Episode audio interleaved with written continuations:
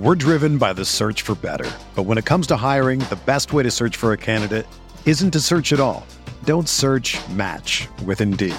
Indeed is your matching and hiring platform with over 350 million global monthly visitors, according to Indeed data, and a matching engine that helps you find quality candidates fast. Ditch the busy work. Use Indeed for scheduling, screening, and messaging so you can connect with candidates faster. Leveraging over 140 million qualifications and preferences every day, Indeed's matching engine is constantly learning from your preferences, so the more you use Indeed, the better it gets. Join more than 3.5 million businesses worldwide that use Indeed to hire great talent fast. And listeners of this show will get a $75 sponsored job credit to get your jobs more visibility at Indeed.com slash BlueWire. Just go to Indeed.com slash BlueWire right now and support our show by saying that you heard about Indeed on this podcast. That's Indeed.com slash BlueWire. Terms and conditions apply. Need to hire? You need Indeed. This is the story of the one. As a maintenance engineer, he hears things differently. To the untrained ear, everything on his shop floor might sound fine, but he can hear gears grinding or a belt slipping. So he steps in to fix the problem at hand before it gets out of hand. And he knows Grainger's got the right product he needs to get the job done, which is music to his ears. Call, clickgrainger.com, or just stop by. Grainger, for the ones who get it done. Matt Experience. Mayo Experience. That Experience. That Experience. Experience. Welcome to the Pat Mayo Experience WGC FedEx St. Jude Invitational plus the Barracuda Championship. Picks, preview, bets, one and done. We got it all here for you. Remember to smash the like button for the episode and give me your favorite double this week. And if you're unfamiliar with what a double is, it's one pick to win one tournament and parlayed with a pick to win the other tournament because I already have one. All cooked up. I even have a triple with the Champions Tour. Jim Furyk, plus 375. Get him on there in his first ever champion start, who actually played well at the WGC at TPC Southwind a year ago. Also, remember to rate and review the Pat Mayo Experience audio podcast. Five stars, tell some friends. It goes a long way into help keeping this show free and ad free, for that example. Uh, also, the PGA Championships next week are going a bit light on everything, but next week, I mean, I haven't confirmed this with him. Jeff Feinberg's in studio. We're doing a cut sweat, right? Yeah, of course. Prime time cut sweat from the West Coast. Sounds about right. It's also my mom's birthday, but this is priority. You can tell where you're working. Yeah, no, it's in a thing. Listen, I just said it's got to be. So the Pat Mayo Experience Listeners League, uh, it was a day late in terms of the link. So there's actually still spots in it right now. There's less than a thousand spots left. You can find the link in the description of this video and podcast if you want to get in. Best tournament on DraftKings. Also, there's no Barracuda DraftKings this week, which is really shitty because Shame. I was I hate playing DraftKings in these WGC no cut events. Uh, they're not a whole lot of fun. I don't even really like betting them, to tell you the truth. Considering we're going to see all these same players next week at a tougher venue in a full field where there's a cut, like it's just more fun that way. I think at least. Although there's some weird odds on guys where. When I looked at the board initially, it's like, oh, this guy is one third the odds of what he is next week at the PGA Championship with twice as many players in the field. Like, okay, I'm with you. Uh, the WGCs aren't really our bag. It kind of felt like we were on a hot run that maybe Lowry interrupted at like Bridgestone of like truly elite, like under 20 to ones, just like that was ra- also like five years ago. raking those. No, but it extended.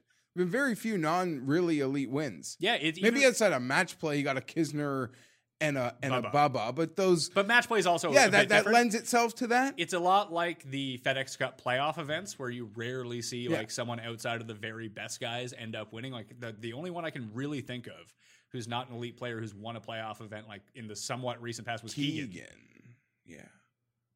Hunter Mahan was elite. That was when 2000 he won his That was in event. 2014. Listen, I'm just trying to remember guys that aren't like premier stars winning those things.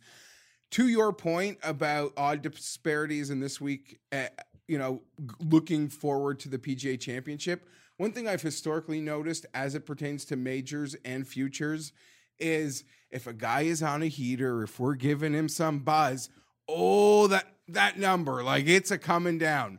But if a guy is ice and he sucks, They're they do not like push it up. Well, that's what They happened. That not happened. That, push that it up. happened this week to one of the guys in the field with the WGC, and his odds Yeah, are just like silly. and I'll just- I'm going to bet them he's going to suck, and I'm going to be like, oh, that was stupid. But like, the odds just seem Yeah. off. Uh, before we get into anything else, just remember we used to record our major championship shows on like a Friday.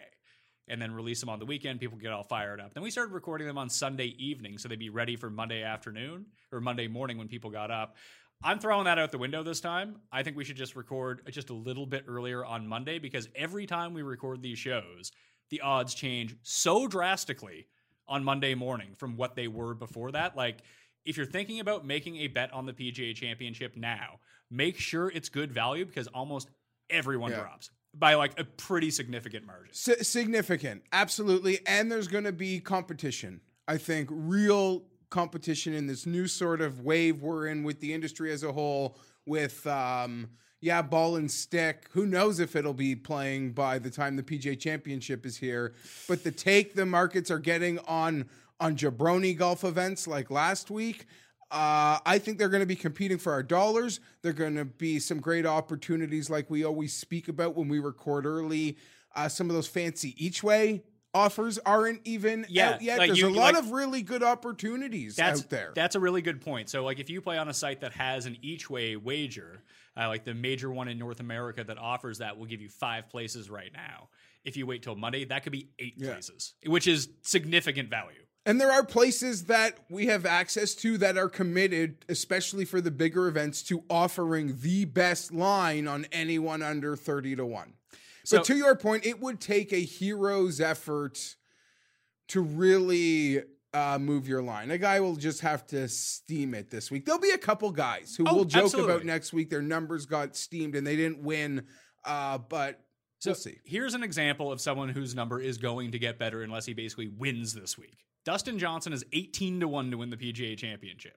When we get into the odds this week, he's as low as 35 to 1 to win in Memphis, where he's won before and constantly plays well. If he plays like middling to bad this week, he's going to be like 35 to 1.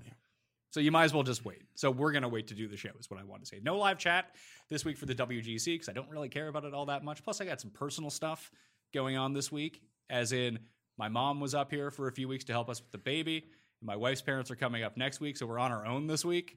Uh, so I need to be home as much as possible. But that's not going to deter me from anything. We're going to do this show. We're going to have the DraftKings show with Jeff Ulrich tomorrow on Tuesday. Wednesday will be fantasy football wide receiver rankings with Jake Seeley. Uh, Thursday is going to be UFC, and then Friday I, we might do a cuss corner. I'm not sure, or update the movie bracket because the movie bracket is still going on. It's down to the round of 32. If you go to my Twitter page at the PME or hit the description of this video or podcast, you can find the link to vote in that right now. Some juicy competition coming up. It'd be nice to check back in and do more of a recap show of what's going on in that fantasynational.com slash mayo will get you 20% off and it's a good thing viewers of the show have fantasy national because they listened to us last week they did very poorly. It was a it was one of the worst like crazy weeks i've seen in the past few years. It was the lowest six of six percentage on draftkings i've ever seen. It was below 2% um, but that didn't mean that people didn't win last week, which was nice. Sarkeesian, 10 16, won the Pat Mayo Experience Open, his second week ever playing DraftKings golf. Shout out to him. That's a way to enter the scene. It's not going to be that good forever. It's Chris- like when your girlfriend like wins the football pool. yeah. Not no disrespect to Buddy, but he's just fresh into the game. But props, that's a big score too. It's just like my theory that anyone who goes to the casino and plays table games for the first time always wins. Oh, The first time you walk into a casino and play blackjack, you are guaranteed to win. Yeah. And then you'll think you're going to win every time. And then you go lose eight times your money back over like the next three weeks. It happens to everyone. Uh, yeah, just like quickly to joke on that. I think favorites went like 14 and 2 the first day in baseball. And then they got absolutely hammered the second day as people were snickering about how good teams are and how bad other teams are. Uh, Chris Amonette turned 26 into $1,000. Mike Buckley, he shouted this one out. Uh, he was using the in play features, uh, like the in tool live leaderboard, and he had two bets on Michael Thompson one from Friday, one from Saturday, 80 to 1 and 50 to 1. Cashed them both and picked up a Cameron Tringale each way. So shout out to him for using the tools how they're supposed to be used, unlike me, who just fucked off the entire week. Uh, Peter Bart won the $40,000 stinger. That was good for $10,000. Found out he was having a baby on the way this weekend, too. So that 10K is going to go a long way. Got some some of that baby, baby swag going. And CMAC turned 19 into 410 and actually had more points in his lineup than the Millionaire Maker winner did. But he didn't play the Millionaire Maker and doesn't play the Millionaire Maker and didn't seem to be like too rattled by it. Like other people were like, in, like you would have won the Millionaire Maker if you had played. I always, and it's really hard to do, and maybe I'm just kind of geared that way. I don't ever feel badly about things that I was never going to enter to begin with. Like if I had been max entering let's say I've been playing 20 lineups in the Millionaire Maker week after week after week, and this was the week I said, you know what, I'm not going to play the Millionaire Maker because I've been doing shitty in it, and I would have had the lineup than one, then I'd be tilted off my ass. Yeah. But if it was something I never played anyway, like, there's nothing to be that mad about, is there? No, I agree. But some people can't deal with that. CMAC seems to be doing fine with it though. He turned 19 bucks into 410. That's a really sort of like with your um, first round leaders. I always look at it. It's one of those things like it's good to either like always always do, it or don't do it or don't do it. Yeah, the first round leaders are a lottery play. Like the odds on someone above 100 to one hitting are generally better than. You'll meet your quota. I always tell people, but to just like randomly do it to me is the dumbest. Not dumbest because it's always fun it's and it's, it's all, not big investments, or you can make them as big as you want. So that I don't mean dumbest, but to jump in and out or some week do it and some weeks not, I feel is is is silly. Yeah, like this might be a week where I don't do it for the WGC just because the odds won't be very good in this style that I want to play. But I, uh, Paul and I were talking about this uh, into last week with the first round leaders. Like, in order to be profitable betting, like how I bet, you need to hit one every ten weeks to break even. You hit two in that time frame, you're up for ages. You hit three, you're good for the year. And I, I think we've hit three and a half because we had the split with Harold Varner so far this year. So we're up. Uh, you treat them like penny stocks is just the approach that I have, and it's really fun, by the way. For like, it makes Thursday far more entertaining. Yeah. Even if you want to put like two bucks on people, like throw two bucks on a guy who's a 125 to one, you win 250. Like that, that's fine, right? Yeah. Not everyone needs to put down three thousand dollars on a bet in order to feel like a big man. A win's a win. So those were the winners of this week. FantasyNational.com slash Mayo. Quick tip on that. If you if you just if you don't have a membership to Fantasy National and you don't really you don't want to like dip your toe in because it's like a really shitty week, I recommend waiting till Wednesday this week to get the weekly. So it's like eight bucks if you use the code for the weekly. And if you go on on Wednesday, you'll get Wednesday to Wednesday, which means you get Barracuda for betting, you get DraftKings and betting for WGC, and you'll get betting and DraftKings for the PGA Championship next week. You'll have it all rolled over into one. So that's don't tell Moose I'm telling people about this double dip. That's the way that you want to do it. The Wednesday move for the uh, fantasynational.com slash mayo. Let's talk about Tony Finau. I want to put a positive spin on this. Yeah, always. So here's how it's unfair to Tony because you actually watch him. He's a popular player people watch him, people like him, people are invested in him, and people bet on him. So his losses seem really tragic whenever they happen, and he doesn't close. But if you were just to look at a spreadsheet and be like, and you were just like handicapping this week for the WGC, let's say, and you look at, fuck, Tony Finau has great recent form. He has two top fives and his two fast starts. Incredible. Like, you know what I mean? Like, um, it's funny that we he gets so much heat because people want him to win. People are invested in him winning. But it's no different than a lot of people that just never close. Like we were talking about Woodland before the tournament or before we came on air. Yeah, he won the U.S. Open. You said it was Phoenix's first win. It's like because we were talking about the Barracuda when he gagged it to Super Nintendo Chalmers. Yeah, which was a low point in my Woodland fandom was when he couldn't outduel Chalmers on a Sunday at the Barracuda. Well, every, well, all the good players were playing in the WGC yeah. at Bridgestone. He was at fucking Reno that was at a low point in his career, clearly, to even have been there. Yeah, but even to look back at like Woodland's career, he won the Valspar in 2011. He won what was then the Reno Tahoe, which is now the Barracuda in 2013. Then didn't win again until Phoenix in 2019. And then won a U.S. Open. Yeah, I, I, it's just it's just strange how people choose to see certain things through a lens. Like if let's say the results of let's say Casey didn't miss the cut. Let's say Casey did what Finau did the past two weeks, and his results were just like fifth and third. Be like, Paul Casey's trending up. Like he's he's to be due for a win here soon. But with Finau, it's like guy can never win. It's impossible. And I don't necessarily disagree with that because it seems like every time on Sunday when he's in contention that he completely gags it away. Or at least he takes he takes himself out of it so early is the thing. In Phoenix he didn't, but the past two weeks he did. In Memorial and last week, like he just couldn't get anything going on the front nine. He was basically out of it by the time he started to find his groove. I don't really know what you mean as it pertains to last week. He birdied two and three, didn't he? Yesterday. Yesterday, and then he fell back on the front. Yeah, front but he was kind of always there. Listen, he's not. he was never he was ne- never felt like he was in contention from like hole five till the end. He was out of it. He just never all the easy holes.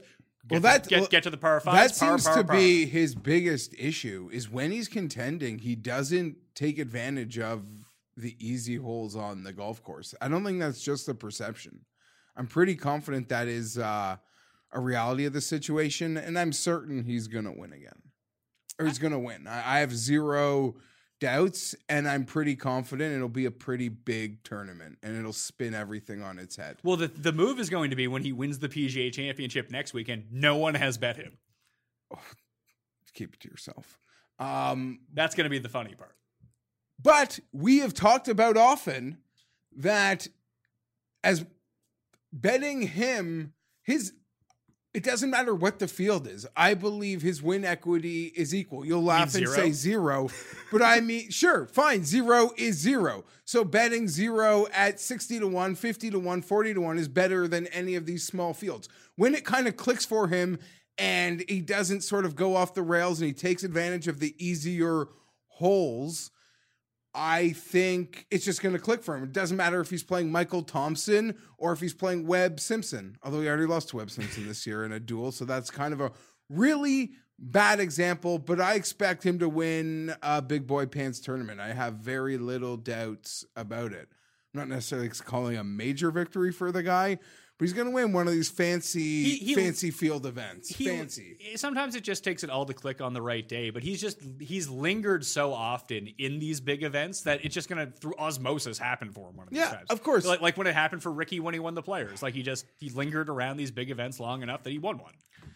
there are 800 like steps it could put it in every sort of way i have been able to nitpick like a positive from his failures like i believe last year it's just you could repeat the record on how many saturday nights people like oh this might be the weekend for tony or last year how going out in the final group with Tiger, seeing Tiger win the Masters, I felt like would embolden his like summer as opposed to being some kick in the pants per se. And I don't I think he's fine. As I joked yesterday morning, though, kind of felt like he was in a lose lose, but he better win because losing was just going to pour gasoline on it. And that's exactly what's happening. But winning would have just been like, Oh, how was he- out dueling? should have won. How out Yeah. dueling Michael Thompson and Adam Long any different than beating Steve Marino in Puerto Rico?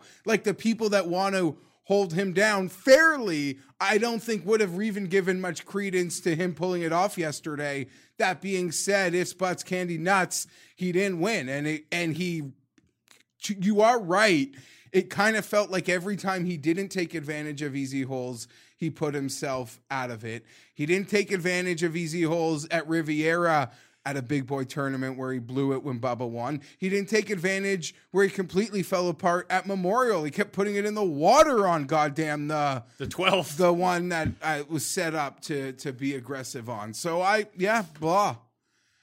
But I don't think the numbers are totally unfair because I think the books go by a system that you go by, those like flow charts, as opposed to he can't Win. do it. I think that's ridiculous and I'll laugh at those notions. Well- but he deserves a lot of the heat. And if you're ever going to take a victory lap against Tony, it's a lot easier to do today than sort of getting your ass kicked at Memorial at a tournament Jon Rahm wins.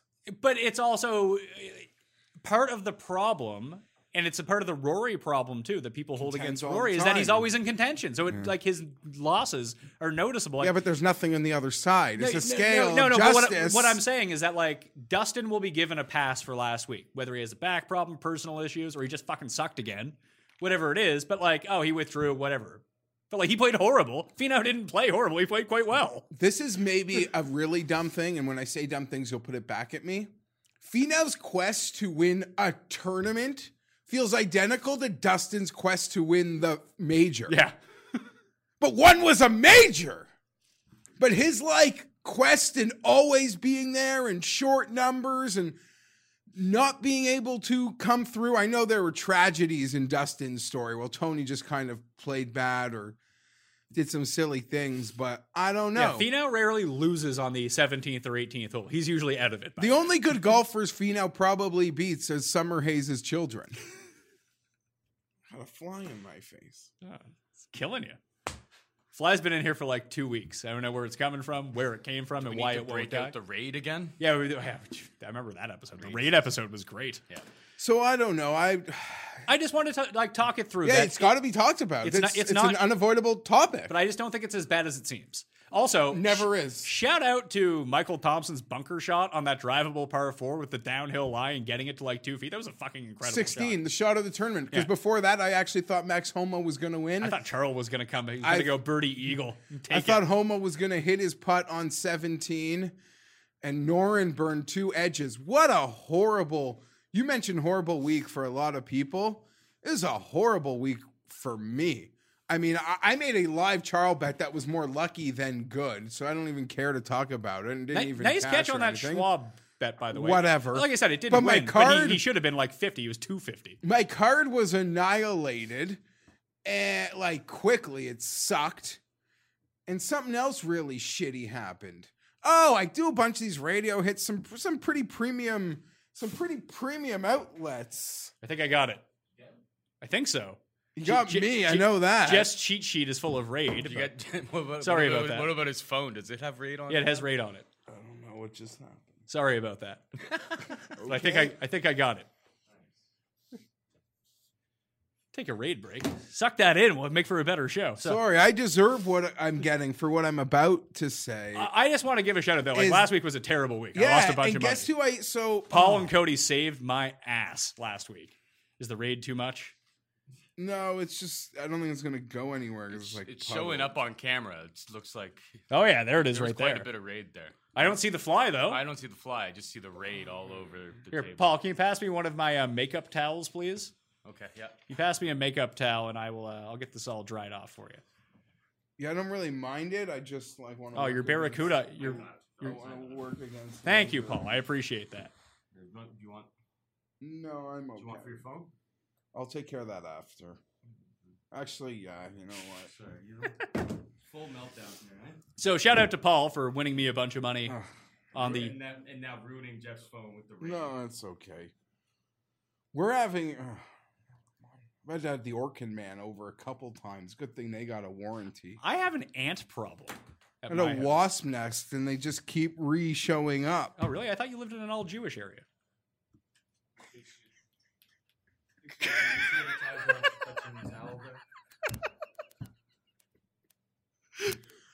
Right? I, I don't I there are Jews in the, my neighborhood. Yes, that was good.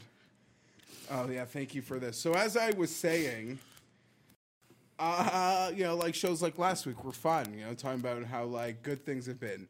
So I hit a bit of a circuit last week in in some radio appearances. The picks were out, and they asked things like, "Which player should I fade?" And I don't know why, but I was giving out like Alex Noren. Oh no. I love Alex Noren. Show Oh, now, up, now we got blinking problems. This isn't great. they show up when the roulette wheel like hits red eight times in a row. Make sure we're still recording, Paul. whatever. We're good. are? Everything's great. Everything's great. Little five five minute meltdown there for for a Viewers of the Oh. oh, there are more blinks. Viewers of the show love this kind of assuming because I, I don't feel like cutting it out. I think our raid problem, our blinking problem, has been sorted out at this point. So let's just jump into it. WGC, FedEx, St. Jude, Invitational. This is uh, Brooks for Lily tournament. Oh, really? Yeah, So get it back This is then. the St. Jude. He actually won this tournament last year. Uh, this is the first year it was at in Memphis for the WGC. Before that, it was the St. Jude Classic and a bunch of like three or four stars would show up. It was like the 3M field from last week, essentially. But now all the good players are here, minus Tiger, Scott, Molinari, Rose, Papashugo, and Lee Westwood. They're all not playing. It's a par 70, 7,200 yards. Bermuda, 78 players in the field. There is no cut. These are not the most fun events to bet or anything like that, but maybe we can find some value. First timers that we're seeing in the field this week Stenson, Norris, Bobby Mack, the Scottish Tim Anderkest, Lucas Herbert, and Sebastian Soderberg. Number 173 in the world are all in the field and playing in competitive golf for the first time this week. If we jump to the top of the odds board, no, that is the Barracuda we got Jon Rahm, the number one player in the world. He is the favorite. Justin Thomas is 12 to 1. Rory is 12 to 1. Bryson is 12 to 1. Patrick Cantlay is 16 to 1. I have no interest in any of these guys to bet them outright. Uh, Cust has picked Rory as his one and done. If we forget that Rory and Brooks had like a Sunday duel Yeah. on the go last year, and Rory wilted and Brooks played great. But then Rory won the next couple. Did he? Yeah, there was one in the playoffs, and then he won the tour championship. That's right. Did he win the tour championship last year?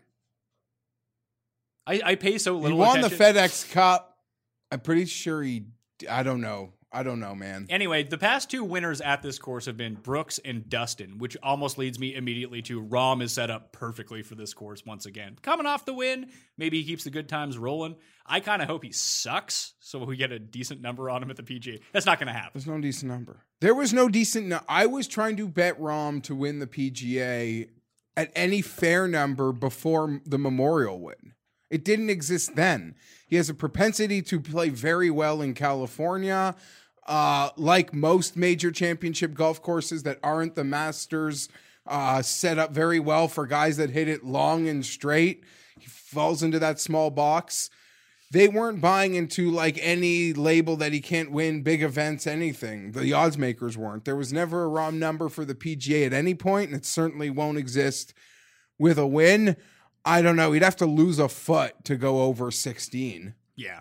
literally. Like he'd have to lose a foot um Here are the players who are who rank inside the top 30 in this field at least in both driving distance and accuracy.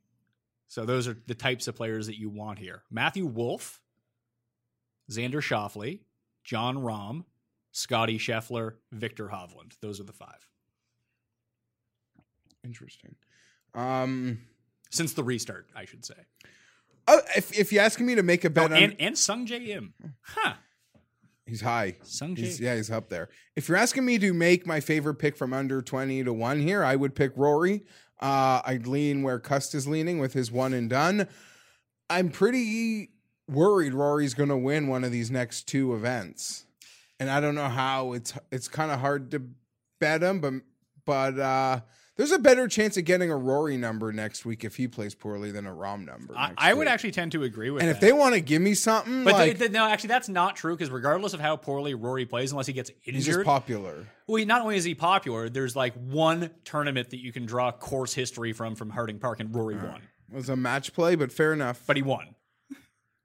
Yeah, yeah, yeah. Um, yeah. So I probably find it difficult to bet him for either, but I like Rory to probably find the winner circle in the next couple weeks. To be perfectly honest, It's hard to keep him out for long. Is the whole mm. thing that you know, every week that he doesn't win, it's just kind of adding to the total. Like what And- Rory wins like once every seven events or something. It's and like, this might sound like super corny to go back and talk about, but that was literally the case when they were posting the 22 24s like for Rahm. It's like, no, he only go was I saying he was winning? I was hoping he was winning, but there's only so many Sundays where that ticket isn't fire going into a Sunday morning with a guy like that and his contend rate and his top 5 uh rate and his win rate. And Rory's is equal, if not better, for the most part. So yeah, I kind of feel the same, except you're never going to get a number on Rory like you were able to catch on Rahm for Memorial. Yeah, twelve to one. Like I'm just not going to bet any of these guys, and I mean they're the favorites for a reason, but it's still a golf tournament. Is- and because the WGC has no cut, these guys actually have time to rebound if they have a bad round. We've seen that happen a bunch of times at WGCs. Um, yeah, I, I think that they're all fine plays. I'm. I still don't understand what the fascination with Patrick Cantlay is as like a super elite versus some of these other guys who are also super elite. Just it's weird. Like why? Like, why does he get more love than Schauffele? Like who? Yeah, because so Schauffele would be because he's of kind of in his no man's land. But wh- why is Cantlay get more credit on the betting board than Morikawa does? Just as an honest question. they've both won what the same amount of tournaments in their career, and Morikawa's done it in one year, and he recently won like three weeks ago. that that just Yeah, fair point. that, that just seems strange to But me. you can I'm ma- not saying that Patrick Cantlay is a worse player. No, no, no. Although I do believe he is a worse player than Collin Doesn't bring- Morikawa. the but- win equity is sort of where you're probably going with, and no, I it's not even win equity. I just don't understand. Like, it feels like Morikawa is now a value. Like, if he's not going to be, if he's not going to be treated like Cantlay is, although they're probably right around the same type of player, I just don't get it. listen. That's one of the philosophies that draws me to make a lot of bets in this little game that we try to do. I sort of see what you're saying, and I would feel the same about Schauffele or or Webb. Like, what is Cantlay doing that These guys aren't. that he deserves to be kind of in his own bracket that no one else is in and ahead of them? But whatever, good Uh, for me. Let's talk to this 20 to 40 range because I think this is where I mean this is where the winners have been coming from for one thing. Uh, except for this week, Michael Thompson. You might. It, I thought like when I saw Michael Thompson was winning, I was like, he must be like three hundred to one. He was Yeah. like hundred to one. Crazy. Like, oh yeah, this was a bad field. I Eyes went that. right through him. Yeah, Didn't we- even we didn't talk- even we- acknowledge. We his- talked about the Honda Classic crossover too, and you went with Mitchell, and I was like, I don't want fucking Mitchell, and then that was the end of the conversation. Yeah. and Michael Thompson was sitting right there, and he contended at Heritage like three Played weeks fine. ago. Yeah, he gagged it late, right? Or Yeah. uh, well, he wasn't. He didn't He gag just it. He put just it. couldn't keep yeah, up. couldn't keep up I, late. I feel like he short-sided himself on 17, and just that was it. and then he just couldn't get it up and down, and that was the end of him. Anyway, this 20 to 40 range is super interesting. Xander, 22, Hovland, Dustin, Hatton, Morikawa, 25. Berger, who won back to back years at this course when it was the St. Jude Classic, is 28. Tommy, 30. Brooks, 33. Hideki, 33. Fitz, Finau, Reed, all 35 to 1. Let's have some fun. I bet Brooks at 33. Um, I'm a fish. I'm a sucker for this sort of thing. But I looked at his odds for next week, 14 to 1. He won this tournament last year. He played shockingly well at 3M and lost six strokes putting in two rounds. So I'm not really too concerned about the ball strike. It's the consistency that really worries me a lot. But He'll have to get some good it- juju early, it but just, I'm with it, you. It just seems like a big like the, the number's too big even Okay. f- for Brooks at a and he's won W he won this WGC last year so you know it's above a regular tournament below a major he can you know put and he's good in no cut events He won here before. As you mentioned, he took a multi-stroke lead uh, the week my first daughter was born here in our quest for Brooks for Lily. he came second It is my second daughter Isabel's first birthday this week, so if he wants to show up for for presents for everybody, that would be fantastic. I get the fact I don't want to put too much into the PGA number because he's one of the players I alluded to. It didn't matter that he was struggling; that number didn't move. It's like the books never wanted to push it I- I- up. But I- next week, if he struggles this week, that thing's going to balloon to what? no it won't because people will look no because there, there is sort of an inherent logic on a few players when it comes to majors it's like if Tiger was playing in the field this week he'd be like 40 to 1 But at the PGA Championship, he's just not ever going to be because the casual is going to come to the window and bet Tiger. For a major, ca- a casual will go to the window and bet Brooks, and they might be right. That way, you just I'm more- all- the books just limit their exposure by saying, "Hey, he's fourteen to one." Okay, I'm more inclined that if it's a bad week for Brooks, we'll see something similar to what we see you're expecting to see with another Dustin bad week because there's just so, too many good players at the top that the books will want to command um, those low prices for. I'm going to join you on the Brooks bet. I acknowledge that comes with a lot of options. Him sucking, him withdrawing. Uh, it's an outright bet, whatever. But if Yeah, if he doesn't win, it's Yeah. useless anyway. if he is uh, can get a bit of life and take it into the weekend, I'm as confident as him as anybody.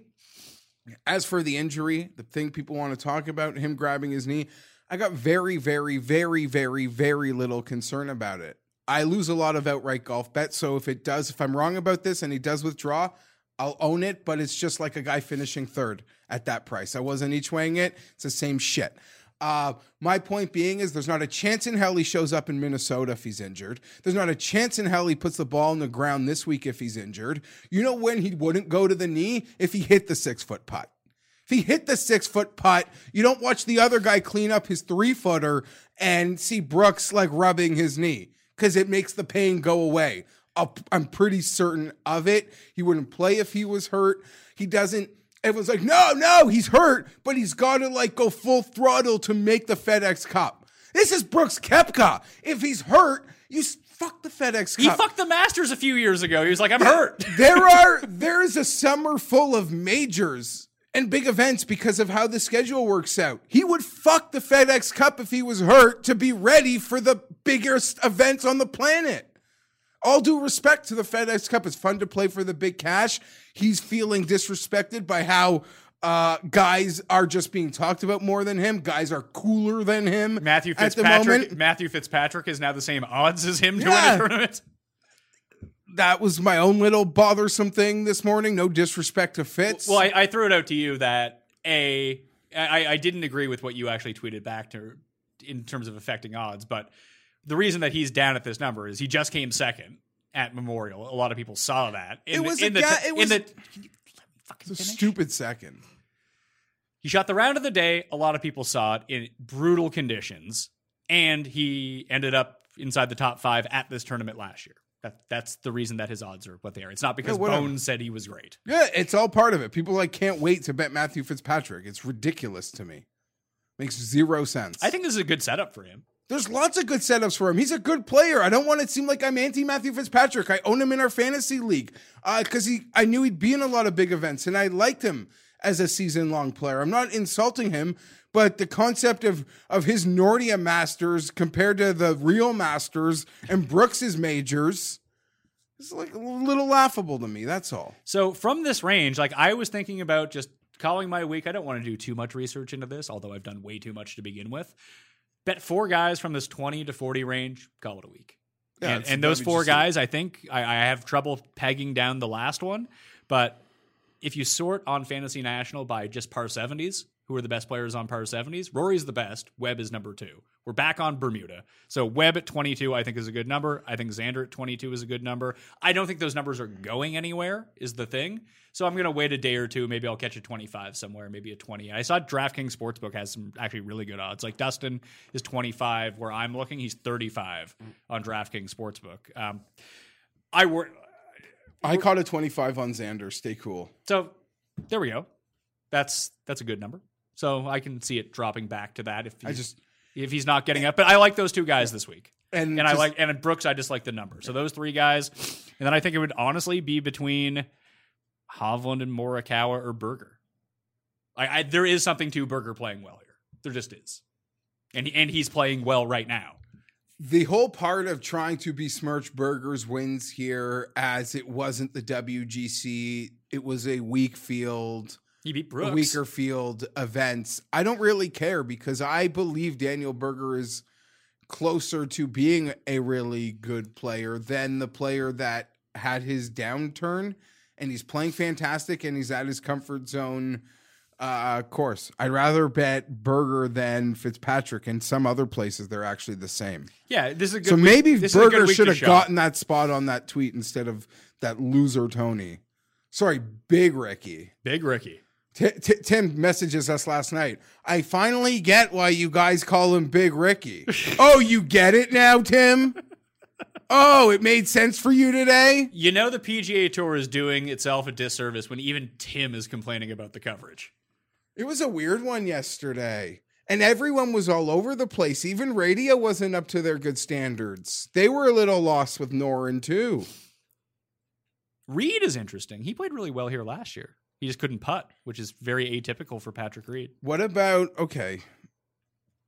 I like Ho. I like uh, Xander a lot. Webb, I always kind of need to be nudged towards, but It's a short course. It's on. It's a par seventy. It's on Bermuda. That is like That the Webb, Webb Webb Simpson danger zone. Yeah. And he, I believe he was second at this tournament last year.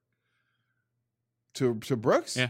Brooks won. Brooks and Dustin, I feel like walked the field. Dustin, well, Dustin dominated like Andrew Putnam two years ago here with the walk off from the middle of the fairway. I think he won by like six. Oh yeah, and Brooks had, as you mentioned, it was going to be a duel with Rory, but, But that Rory- didn't last long. Yeah, but Rory faded.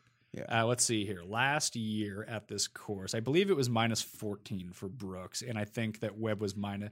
Webb was kind of like the de facto second place. He was just the he was like in so and finished. We've and- pretty much had a historic winning score of like 10 to 14, and Dustin was a bit of an outlier going like insane, right? yeah, it's all in my column from uh, up on DK Nation right now. Let's see. Yeah, minus 16 for Brooks last year, minus 13 for Webb.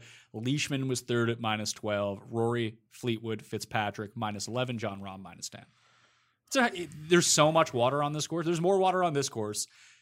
Well, not quite as much as last week, but there are more water balls at this course. This is the wettest course on tour. So guys can eject themselves pretty easily. This is where Garrigus had his meltdown against Lee Westwood and Robert Karlsson in 2010. One of my favorite YouTube clips of all time with like sweaty ass, uh, literally yeah. sweaty ass Garrigus because it was so hot Yeah.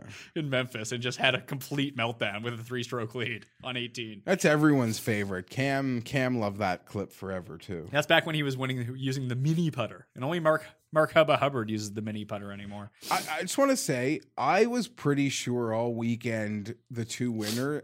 Well, f- I don't know who won in Europe. Although Josh Perry hit another, Korn Ferry, corn, yeah, Korn Ferry bomb. hit I thought that- McGreedy or yeah. whatever hell his that guy. that guy's Uh, name is. It was until like the end of nearly both tournaments that I actually thought Thompson and Parator Tori were actually going to win. Like I thought the whole time they were both like I- I- set up to bottom out I on almost, their way home. I almost made a live bet on Thompson at the beginning of the day, like right when the leaders were going to get going. I think he was still like four to one or something like that. Cause just because Finau was in it, Finau was getting so much credit from from the books that it was pushing down everyone else. And I just kind of look assessed it and I looked at it and just through just not really empirical evidence, just very anecdotal. Like I was like, oh, I'm going to put a bomb in on Zhang and more. Maybe they can shoot the Homa round or the Adam Long round, and then they'll win, kind of thing. And then there was other people like, oh, I'm sweating Tony Finau. I'm sweating. I have Werenski at 80 to one. Like no one had Michael Thompson, so it was like, of course he's going to win because no one stands to profit if Michael Thompson wins, and then he wins. He played great, like really great. Very rarely in trouble.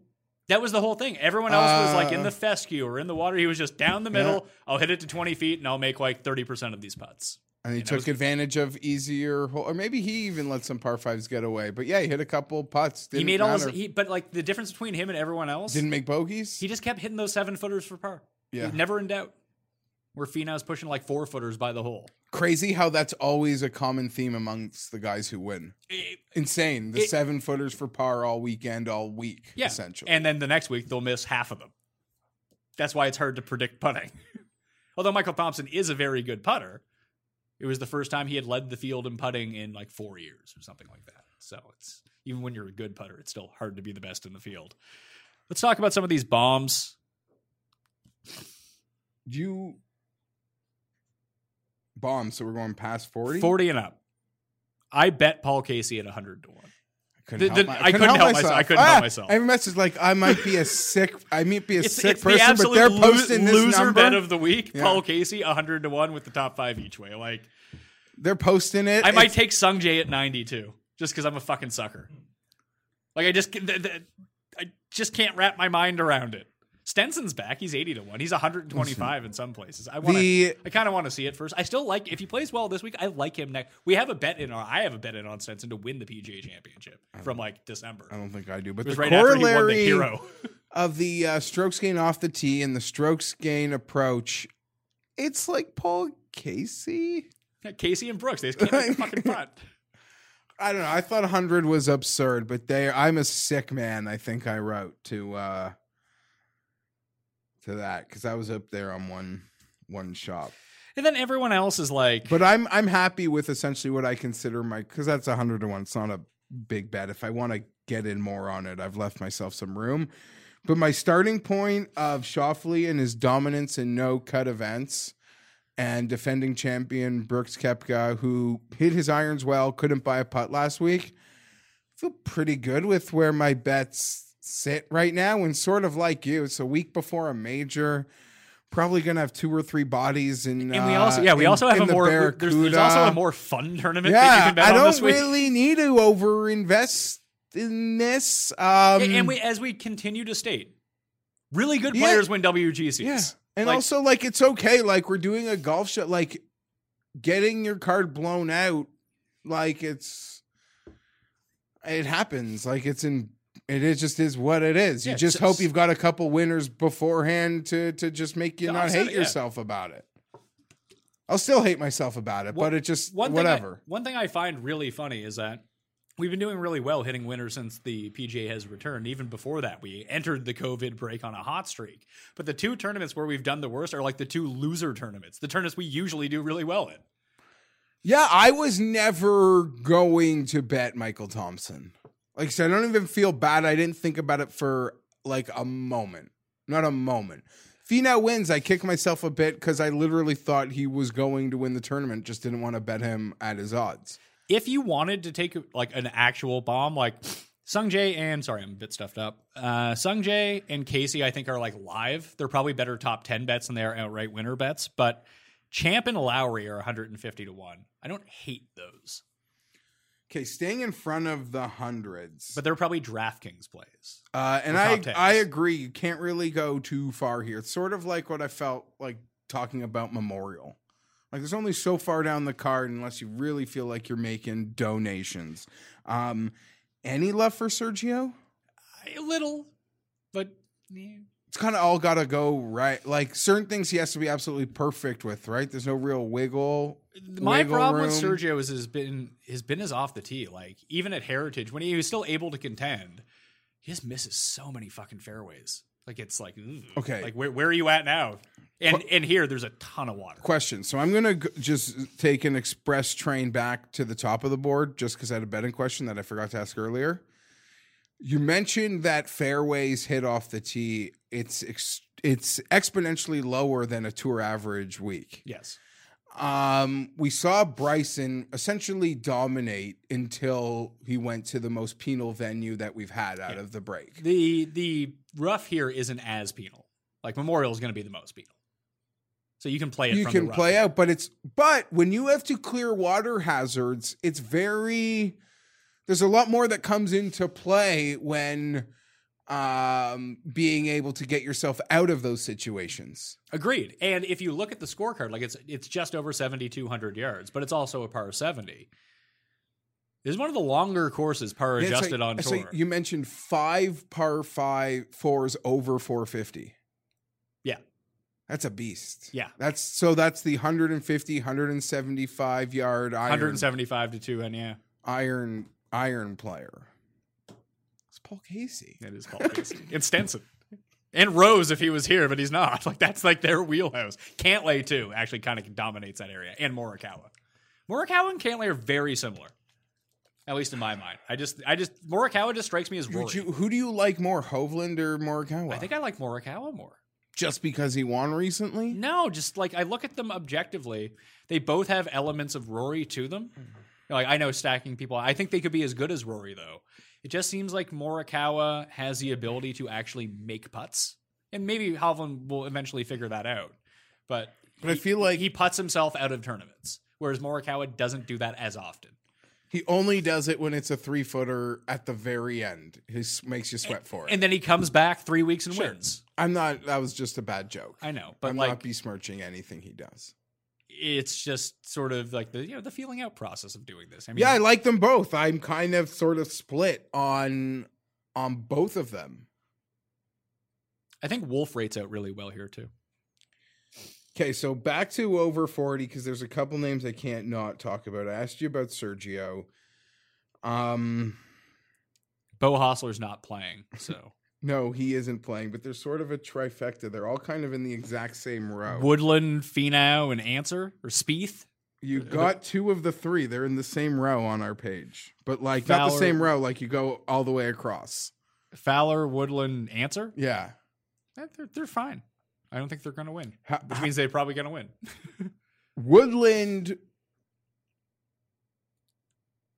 sort of the numbers showed that Workday wasn't authentic and then he went out there and had a very Good, strong memorial until he didn't, and uh, like a lot of players because this is but this is what Woodland has done in every start since the restart. Every time that he's played, he's put together like two and a half awesome rounds, nine holes of uh, and then 18 holes of absolute Listen, garbage. Anytime Gary Woodland flirts with the 50 to 1 number, he gets past the first cut for me in terms of how You I, like I break Woodland.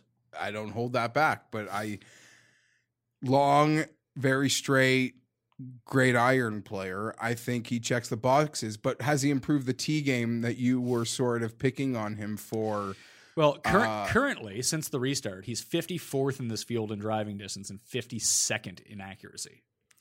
And Leishman can't find a fairway either. He's another guy I want to ask you about who they always give us nice numbers on on the full field, but his inability to find the fairway in the last month is is quite a concern. Gary Woodland has gained strokes putting in every start since Okay, Phoenix, uh, Phoenix this year. okay. That's eight straight starts for Wood. That's insane. Considering how bad of a putter he is, I wanna- like historically, I wanna- he lost off the tee again at Memorial. Though after getting it back at Workday, he was a disaster off Yeah. the tee at Memorial. Because he was kind of luck sacking even early in Memorial, which was frustrating uh, seeing that happen without the wager. And Leishman off the tee. Is there any life there to No, he just be miss, he misses fairways. But like the the Because big- they always give nice numbers on this guy, sort of like Casey. the rough length at this course is like average. So it's you know not WGC Mexico or the Masters or the Sony Open, but it's also not Memorial. Or Okay. even something like the fescue from last week if you really got it off track. But I wouldn't be too con- like I think accuracy is important here to avoid the water more so than being in the rough. Yeah, getting up scrambling isn't really an issue. It is, but once you're in the water, like you're making bogey Well- at best. Like just don't hit it in the fucking water and you're gonna be fine. But well, I guess last year Brooks putted so well it didn't matter a couple bad scrambles because he just made every putt. Sure, but he also struck the ball. He was top ten off the tee and top ten in approach for the tournament too, and he was the best putter. Okay. Just I want to just put something good on Gary's name, even though I don't think I'm betting him. You mentioned these putting stats, and they mar- you marvel at them, and they're worth marveling over because of who it is. But I want to defend it a little by saying he put in so much work with this putter. I forget who the coach was, but it got a lot of credit. Since the restart, who do you think the top ten putters on in this field are? I don't know. That's not the point I want to make. It should be the point you want to make because Gary Woodland being the fourth best in the field of putting is just uh, completely unsustainable. He's What? gaining three point six strokes per event. I agree. Gary Woodland. I agree, but you got to let me make my point. I think at some point he needs to get a little respect for not being nearly as bad a putter anymore. That it's something he really worked on and has. He's not that good. That's like a ceiling sort of effort. But but the what, what but he, the label of being done- a bad putter. What, what he has been doing would basically be what Webb Simpson did. he, I was going to say that. I was Webb, but Webb was a good putter at one point of his career. Then he was the worst putter. Now he's a good putter. Okay, again. fine, but I'm just saying people that follow Gary know the work's been put in. Uh, there's a preeminent coach who really helped him and he worked his ass off with. And I'm not saying he's that, but I'm saying the old perception of what he is, I think, is gone. Yeah, he's I not. He's think not. is He's put it this way. He's not Byeong Hun An anymore, which he used to be. He's not. He's not that guy. So I don't he's like a median putter now, but he is putting out of his mind. Fine. So the top five putters on tour are guys that you would expect to be up there: Fitzpatrick, Hughes, Hatton, Woodland, Poulter? Poulter, Berger, Kuchar. Which name doesn't jibe with that? it, it was funny seeing Denny McCarthy miss a two footer on TV. And He actually struck the ball really well on Saturday for like the first time in his life. You know who's actually a good putter? Bryson. Bryson is an excellent putter who like people think is a trash putter. It's weird. He's just so many. The opportunities are endless. It's 18 rounds of putts. Yeah, it- and Morikawa and- and, Cantlay kind of feel the exact same way. Yeah, but Bryson like is historically a really good putter, like just over time. but the thing is, you see all of his putts, so when he doesn't make every 18 footer, you feel like he's a shitty putter. The other thing with Bryson, because I'm always willing to talk about him, and I don't want to get too far off track. Is I'm curious to see what he does this week. I'm always everyone's always curious, but I feel like so way too much is being made about what's happened. I mean, visually, it's quite astonishing. But if you told us like a year ago, before any serious body transformations, I guess they were already underway a year ago, like Bryson has these results. Like no one was ever surprised that Bryson was going to be really good.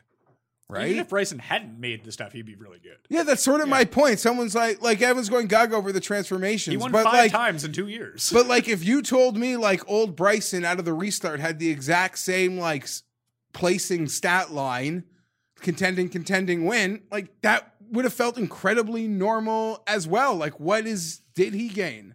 Because he was winning anyway. Not to say he Yeah, hasn't like, gained. This is the but- same guy who won back to back playoff events like two years ago. Yeah, yeah.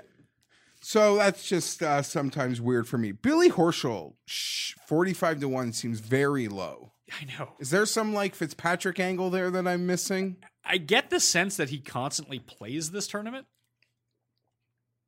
Great. Yeah. I like. Uh, let's see. He's played really well the last two weeks at the same course, mind you. Uh, he was seventh and thirteenth coming in. Yeah, his his track record at St. Jude over the years. He was ninth at the WGC last year, and then he was inside the top ten four of the previous five years at the St. Jude Classic. So he just has good course history. All right. That seems like a ridiculous number, though.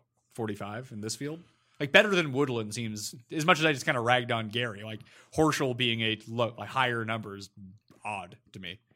Do you have any interest in making this bet with me? Winning next, Finau Spieth. Who do you want? You know who I want. Like, will Spieth win first or will Finau win first? Yeah. I'll take Spieth. Take the guys won three majors. Cool. Does the Puerto Rico Open count? Spieth might be in that That- before. that's what I'm asking about. Uh no. No, but like say like uh Safeway and like Wyndham count. Okay, so a non-alternate event field count. Yeah. Okay. He can't So Spieth not- drops out of like the top 50 and he's playing like the Barbasol next Yeah, year and wins. no. I don't get credit I- for that. correct. Okay. Correct. Let's move over to the Barracuda. It's, it's not. A, this one's not a. And we're going to be talking about all these different players again next week at the PGA Championship. This is a fun one. So Barracuda, modified Stableford scoring, which is the most like DraftKings scoring you're going to find. No DraftKings contest for the Barracuda, which fucking sucks. I'm gonna load mine up because mine got rated. what? My Oh yes, Barracuda that- that- sheet. that- okay, that's No, correct. I'm just going to read these out. Yeah, here. read 'em I out. I mean, the favorites are Henley at 18, Steele 22, Moore 22, Noren 22. Then you have Asian American sensation Kurt Kitayama popular. at 25 to 1, Rodgers, Sam Burns, Werenski, Grillo, Lanto, Keimer, who I didn't realize was in the field. Those are like the 30 to 1 down guys. I've made two bets. I bet Stump the Schwab at 45 to 1. First tee to green last week at the 3M Open. Lost almost seven strokes putting. Putt field average, Matthias, and you're one off the lead. Gain a stroke, you're in a fucking playoff with Michael Thompson. Didn't work out, but I like this setup for him. Like it just make birdies. If you trade birdies for bogeys in Stableford, like you're not going to win. Obviously, you make too many bogeys, but you're gaining if you're making trading birdies for bogeys. I also bet Munoz. Munoz is hundred to one. Munoz is hundred to one in regular fields. And just I can't quit Munoz, so I played him with the each way at hundred to one. I also played the double Brooks Schwab, and then I also played a triple with Jim Furyk. So if those three guys win, I win 100k. so that'll be fun. Uh, the only other guys I was really looking at were Cameron Davis. I have some notes. Shout out to Axis from uh, FTN Bets and FTN Daily because uh, he watched the first look show and went through this for me. It's a Jack Nicklaus course, so it's a new course this year um, for the Barracuda Championship. It is now the Tahoe Tahoe Mountain Club, which is on the California side of the border. Old Greenwood GC, which is a Jack Nicklaus course, It is played at 5,800 feet of elevation. Uh, it was built in 2004, and the top two players who are not qualified for the U.S. Open will get in the U.S. Open spot this week at the Barracuda. It's 7,390 yards. It's a par 71. So you have your different different Nicklaus courses on tour. We just played Muirfield Village. I don't think this is going to resemble anything like that. I would say the Glen Abbey is probably your best comp for this sort of like PJ National and Workday are like super hard courses. Glen Abbey is a fucking joke. It's also in Nicklaus design. There are three other courses to look at. The King and Bear Classic, which Chris Kirk won a few weeks ago on the Korn Ferry Tour. Bramlett was third at that event. The nationwide children's event from the end of last year, Scheffler won, but Hossler, Hoagie, and Cameron Percy were super high up in that. And the Omega Masters in Austria is another like super high elevation event, an event where Matthias Schwab has come T8 last year. So different courses to look at for Nicklaus designs and elevations if you really want to go down that route. So I said Schwab and Munoz for right now for me for the Barracuda. Were you thinking of anyone? Like I looked at Vegas. I think Vegas is in play. If I talk about Glen Abbey, I don't love the number, but I think Patrick Rodgers sets up pretty well. why? Uh, I- he's playing decent, and Sam Burns. They just crush it a mile and can take advantage of this course versus this field. I feel like Patrick Rodgers plays well at hard courses. Well, he's making some birdies last week. Of all those guys, like under thirty to one, he would be my favorite bet. Really, Patrick Rodgers Yeah. blows my mind. Why are you Ryan Moore? No, Brendan Steele is, I think, clearly the best play here. This Well, is this is doesn't a he br- have the swing se- or the uh sub event like hat trick or something? Steele? Yeah. No, uh, Baddeley does. Bad- Baddeley is the king of the alternate event. But Steele, like he's won in this region before. He's won Safeway twice. This is just this just looks like a ball striker's course, and he's putting well right now. Like, I don't hate Steele at 22. I might bet Steele at 20. How about Grillo? No, Grillo had his chance. had his Grillo had his chance. He almost hit that eagle. I putt. know. He had his Almost hit it. chance. but uh, someone actually tweeted at me like, "Oh, for next year for the 3M, should we like Michael Thompson did so well putting? Like, should we just be looking at like overweighting putting coming into the tournament?" It's like Max Homa and Grillo just came in second. Like, what the fuck are you talking about? You gonna bet your boy Si Woo? He's 40 to 1. No. I like him I like him more He was, honestly. wasn't he eighty to one? I guess it's was- still he- kind of the same. He was field, though. 65 to 1 last week, and I bet him at 80 like mid tournament when he was playing well. I think he actually has a better chance of winning the PGA championship than he does this event. Well, I would say equal. And you're going to get him at Yeah. 250 to 1 next week. So, What did, Char- did what did Charlie Hoffman do last week? Because he had a great little work work day. He blew up one of my really good DraftKings lineups. Oh, that's what he did. did Straight he? Uh, trash. there, there was a lot of people who blew up. I cashed a lineup with a 3 of 6 lineup last week. Well, this whole tournament's on Golf Channel, and Charlie Hoffman used to really like Golf Channel birdies. He did. He's I was joking, the Golf Channel champion now is clearly Finau, right? Oh, like yeah. the second we go he to has, the, network, he has the title. the second we go to network TV, Tony melts. Who would be your top 3? Top 3 Golf Channel uh, All-Stars. Tony Finau crushes Golf Channel. No one makes more birdies on Golf Channel than Tony Finau. Trying to think of who Even else. yesterday, his early birdies, two or three, Golf Channel. Top three, Tony? No, top ten, Tony. No, for Golf Channel. For Golf Channel, like scoring, which means like Thursday, Friday dominance. But once you get on to CBS and NBC, it all disappears. Well, good point.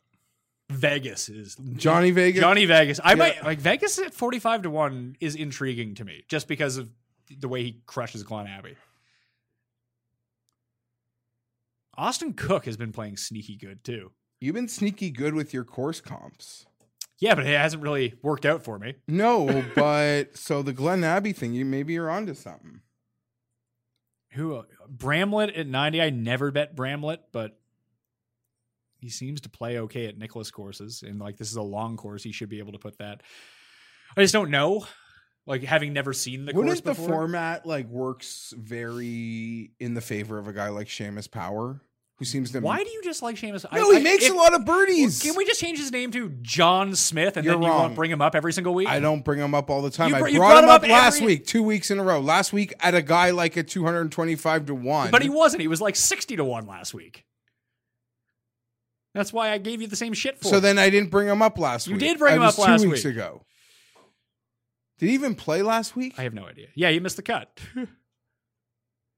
I just don't get it. Like the fascination with Seamus Power. Like, w- what do you realistically want from him? he makes a lot of birdies. He makes a lot of putts. He's a good putter. So I'm saying the scoring system, I think, works favorably for that type of guy. If he puts well, sure. because as you Say Sam Saunders, also a good putter. no, I don't want to bet Sam Saunders. Yes, Paul. Aaron Wise, 80 to 1. Aaron Wise would be yeah. Aaron Wise would be more of the type of guy. Like I'm not really in on him, but he's the type of guy I would want for this course in particular. Like that type of player. So Graham DeLaet's like dead, right? He said he's coming back in September Good for him. for the swing season. Hunter Mahan, 500 to 1. 350 to 1. The top players in birdies are better gained over the past 50 rounds in the field at the Barracuda. You have Hadley, Burns, Davis, Hoffman, Werenski. Like that's the type of player that I kind of want to be going to. Steele is next on that list. Right. Eagles gained. Cameron Cameron Davis should probably be a bet here. He's also top five in Eagles. The gained. young Australian, as they called him all weekend. Is he that young? I don't know. But Cameron Davis, I'll, I'll make that play at sixty to one. Yeah, I don't mind that pick, and I don't mind the Charlie Hoffman uh, number in this field, fifty-five to one. And if you're gonna play Seamus Power because he makes putts, why wouldn't you just bet Denny McCarthy at eighty to one, who's the best putter of all She- time? Seamus Power makes birdies. So does Denny McCarthy. He makes a ton of birdies. What's Danny McCarthy? Eighty to one. I don't want to bet Danny McCarthy. Looking for bigger numbers. Who have been the past winners here? At this course, I just told you it's the first ever time they've played this course.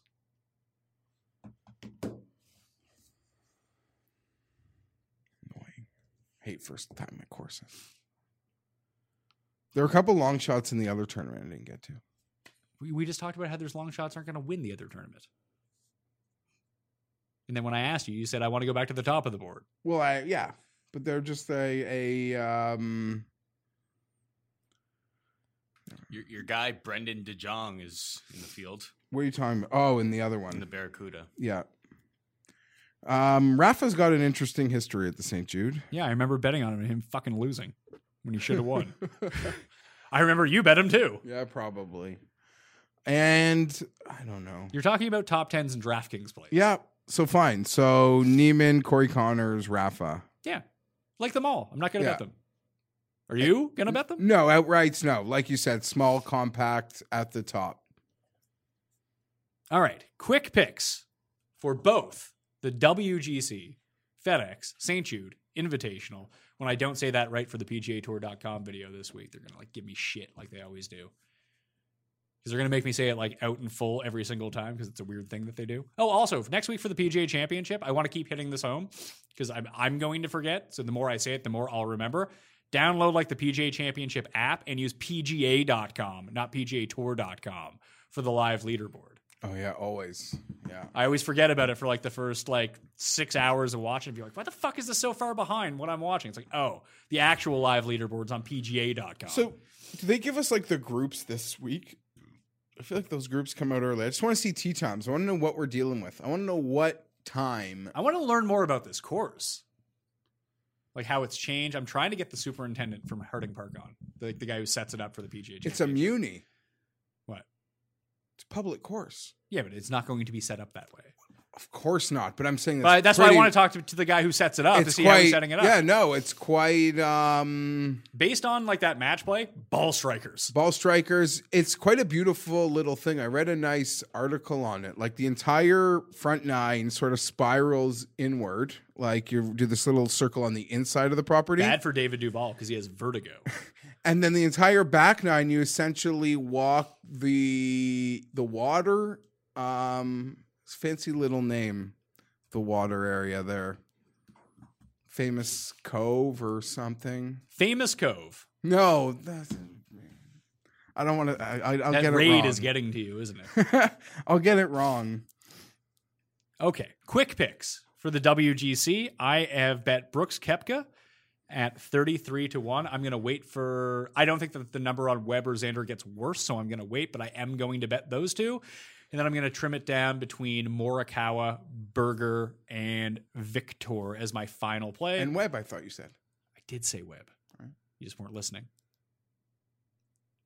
you want me to rewind the tape? nope that was only twice this week i did pretty good Well, one of them was when you asked me about course history after I told you it was the first time they were playing a course. i was lost at that moment i didn't even have the, the stuff in front of me So, Webb and Xander waiting on a better number, but I would bet those at 22 and will if it comes down to that. I bet Brooks at 33, and I will take one of Berger, Morikawa, or Hovland as my final play. I'm sticking to that other region. I bet Casey because of the number at 100 to 1 with the each way. I'll probably do the same with Sungjae. That'll be my card there. Over on the Barracuda, I've already bet Schwab at 45, Munoz at 100. Gonna bet Cameron Davis at 60 to 1, and I will think about Steele at 22. I played the double, Brooks, Schwab, and then added Jim Furyk on the Champions Tour. So a, a double and a triple.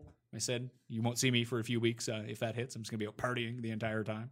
in my house because I'm not allowed to leave, kind of thing. Go Yeah, you played the double and the triple. Yes. because I don't want Furyk to ruin it for you. No, no, I played the double and then I played the triple. It- it's not going to win. I'm not. I have enough problems picking like one winner on the PGA Tour every ten weeks, let alone three winners of three separate tournaments in one week. It's just a lot of fun to do. But Schwab, Davis, Munoz, and I'll probably bet Steele as well. And I'm giving Vegas a look at 45 for the Barracuda. Uh, those are my picks. Uh, you can check out the cheat sheet on Wednesday, although there is no live chat. I might shoot like a quick video, something like that, but I will release my actual bets. Uh, if you don't tail them, you'll probably make money. Yeah. Um, a lot of uh, like-minded thought here, but we kind of attacked the same part of the board, and there aren't really many players in the range to sort of speak of. The bets are on Xander and Brooks. As I mentioned, I feel like it's a fun way to start the car. I trust no cut master Xander. Uh, Brooks, I'm taking a chance. If backfires, backfires. I've made worse bets. That is what it is. I am thinking about much like you, Hovland or Morikawa, and I guess Berger can enter those thoughts. I don't know why I'm just would rather bet those younger guys than Webb. Well, they're better. Oh, the, oh, than Webb. I thought you Yeah. meant than Berger. Like Berger just has the course history playing well, but Hovland and Morikawa are objectively better. Yeah, that's sort of where uh, my mind is. And uh, like you, we didn't even talk about it. I bet that Paul Casey at 100 to 1. I did. I just, I just said No, like you, I'm saying, like, we, before we even mentioned it on the air, um, without discussing it, I'm saying we made the bet independent of even knowing that. Um, I'm a sucker for punishment. I still have some sick belief that Paul Casey is good. Like, he does the things that I believe really good golfers do, he does them really well. So I'm beholden to believing he's way better than 100 to 1. Yeah, considering like Hadwin is seventy five to one, like no shots at Adam Hadwin, but like come on now. And then across uh, the Barracuda, I got the sh- the Shaw bet. Uh, that's a nice little number. You mentioned the ball striking, his ability to just p- pour on the points with the system, and if you're Glen Abbey comp, I like. I'm leaning Charlie Hoffman, but I'm going to look at Vegas. I believe Vegas beat Hoffman in a playoff. We did. We had money Glen on Abbey? Hoffman. We had to hedge. It was my wedding. It was the my actually three year anniversary is coming up in three days. My poor wife. She just keeps adding men to the family. She marries me. We've been married for three years. She adds me. Now we have two sons. Three extra men. What day is the anniversary? 29th. Oh. That'd have been trippy if it was the 30th because Lily and uh You forget your other child's name. no, Okay. not my other child. Lily and Mac share the same birthday. oh yes. And then it, it would have been weird if your anniversary and Izzy shared the same birthday, but they're one day off. We're linked like this way. I just remember watching. My wife was my then first day as a wife was yelling at me because I was like watching Hoffman versus Vegas at the Canadian Open the day after our wedding, like laying in bed, like, no, I got money on this. I want to see this. Uh, that was a fun. That was a fun Sunday. Dustin tried to charge, or that weekend, but yeah, that's uh, One- quick. One long shot from this tournament. I was gonna say Arjun Atwal, who just keeps making fucking birdies all the time, but Lebiota uh, makes a ton of birdies as well, and he's way down on the list. But I'm not going to bet him. Chris Baker, the touchdown maker, the creative player, he's 175. He's like not bad. I guess did Robbie Shelton burn all his birdies yesterday? He didn't even putt well for the tournament. Because there's a big number there. If that interests you, he It- could be a good first round leader. Barracuda bet. I don't even know if they'll offer first round leaders. But I remember he used to show up. Uh, He cashed like he, I don't think I could ever be down money on Robbie Shelton after the Greenbrier this year. I think that's what it was. He came like third. It was like perfect. Niemann won and Shelton came third. It was excellent news. Uh, one and done picks for the week. I I'm I'm gonna take Brooks. I don't think I've taken him. I'll put our final picks on the cheat sheet because I didn't even look this week. Cuss is taking Rory. smart like that. I'll take Morikawa. Morikawa. All right, that'll do it. Nice easy show. Two tournaments, shorter than our normal shows. I'll be back on Tuesday with Jeff Ulrich. Wednesday, no live chat, but fantasy football, MMA on Thursday, and then maybe some movie talk, maybe some more football. If football, maybe the season will be canceled by Friday. Who knows? What do you think? I'm Quickly. thinking this. I'm curious to see what happens to the rest of this baseball season, how they address these problems. The fact that the NFL is not doing a like, if the NFL was doing a bubble, I'd have a lot more confidence that it's going to happen for sure. It's just how long is it going to last? I think this baseball thing is going to be a good barometer of that. Well, this whole baseball thing, like, it's just a big cock tease. I'd rather not have it at all than like a two day cock tease. it just seems like they're really poorly prepared for like what this scenario that Yeah, seemed it- likely. Like, yeah. they plan like some of my friends of like what could possibly go wrong. they haven't considered any other outcome to the, what is the ideal outcome in their mind. It's sort of like the opposite of golf betting, where you know no matter how easy something seems like, oh, he's standing over a two footer. And like in my mind, if I had money, I was like, he's probably gonna miss. Yeah. Like baseball has the opposite point of view of that. It's like, well, no one's gonna get COVID. Don't worry about it. In football, kind of seems like they're doing the same thing. So I feel a lot less optimistic than I did at this point last week about football. 100%. It's it's going to happen. Like week one will happen when week one's going to happen. It's just I don't know if week two is going to happen. What a They need to fucking figure it out. telling you, Wyoming, South Dakota, just set up like four hub cities. Yeah, I've seen that you Can, that you can travel between and just like Four- fuck it. Just make sure it Yeah. happens. It's all about the TV product. You don't need to try to squeeze fans I- in or I- whatever. I saw the suggestion being four bubbles, all with um like your like uh the AFC East and the NFC East. They're all in one bubble, and you'll play in your division, and you'll play that one division. But they have to rejig the schedule then. They might have to do a little rejigging to a schedule in a bubble, but in the bubble concept, they probably have to, any bubble concept probably will require reschedule jigging. Uh, probably. So the way I would think about it is, if you can find a part of the country where cases are really, really low, that you you know, it's not like oh, New York is a bubble and L.A. is a bubble. Like try to make it like efficient, where you don't need a whole. I, I know the the accommodations for those places are a little bit tricky, so you might need to go like. But if you were able to do it in like Nebraska, Wyoming, Idaho, like Idaho, wherever, and like just have four bubbles in like similar parts of the country where you wouldn't need to get on airplanes or anything like that. It'd be easy to shuttle people. But you could just link up all the like have four separate bubbles, but all the bubbles are the bubbles. That it wouldn't matter if one went from bubble one to bubble three, and then everyone could play their games. You would have to like play four games early on Saturday, four games late on Saturday. They're not going to do that, so it's ridiculous to even talk about it. That's not what they're going to do. Uh, yeah, like you, I feel worse today than I did last week. So it sucks. I think the NHL is going to be an interesting one with this because they have two bubbles, right? One here Yeah. and one in Edmonton. NBA's got one or two bubbles. The NBA has one in Orlando, yeah. but it's easier to jam in. Maybe you could do it at a place where there's a whole bunch of fields. I didn't even think about that. Like if you had a bubble and there was four fields there, or ten field, ten football fields, then you could have just games going all at the same time. I have no idea. I just want them to fucking. I mean, that's what I want football. That seems like what soccer's doing, like the MLS. This whole fields and Disney. Okay. Here's a fun fact. You're watching soccer? No. Someone tweeted about the like someone was talking about the Montreal Impact this weekend. I was like, Montreal Impact. Apparently the MLS came back and I just never came across my yeah, they've been running a tournament yeah, in did, Florida. did how long has this been going on for? Two weeks? I don't know. Did not know that. I think I've muted. I, I think anytime anyone like tweets about MLS on my timeline, I immediately mute them. Truth be told, I think I know about it like from Morency's tweets. I can see that. I don't have Morency muted. He just released his new album. I got to the check that music, out. The music video uh, for Homicide is out. It's not a bad video. I like it. I love that guy. It's just awesome. Like wa- I Morency gotta- screaming like I gotta death metal, that. and it's awesome. That's mandatory viewing for me. Like the second we're done. Of course, Jeff Feinberg. Follow him on Twitter at gfeinberg17. You can follow me at the PME.